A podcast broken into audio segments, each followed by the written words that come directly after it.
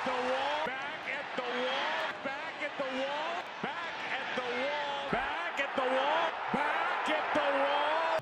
Hello, everyone, and welcome to a brand new podcast, Back at the Wall, an MLB podcast hosted by myself. My name is Zach, and my co host, Ezra. Ezra, how are you doing today? Awesome. How are you? I'm good. Thanks. Really excited to be here. Uh, we're two young baseball fans, super avid fans, and we're just here trying to give the same perspective as you guys, fans as well, about our insight of the game.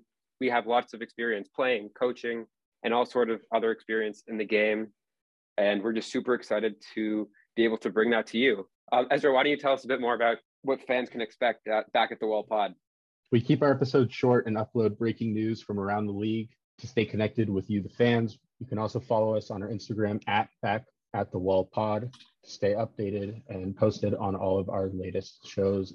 Yep, that's back at the wall pod on Instagram. We're super excited to get this going. And hopefully, we have some more news. We're going to post first episodes really shortly.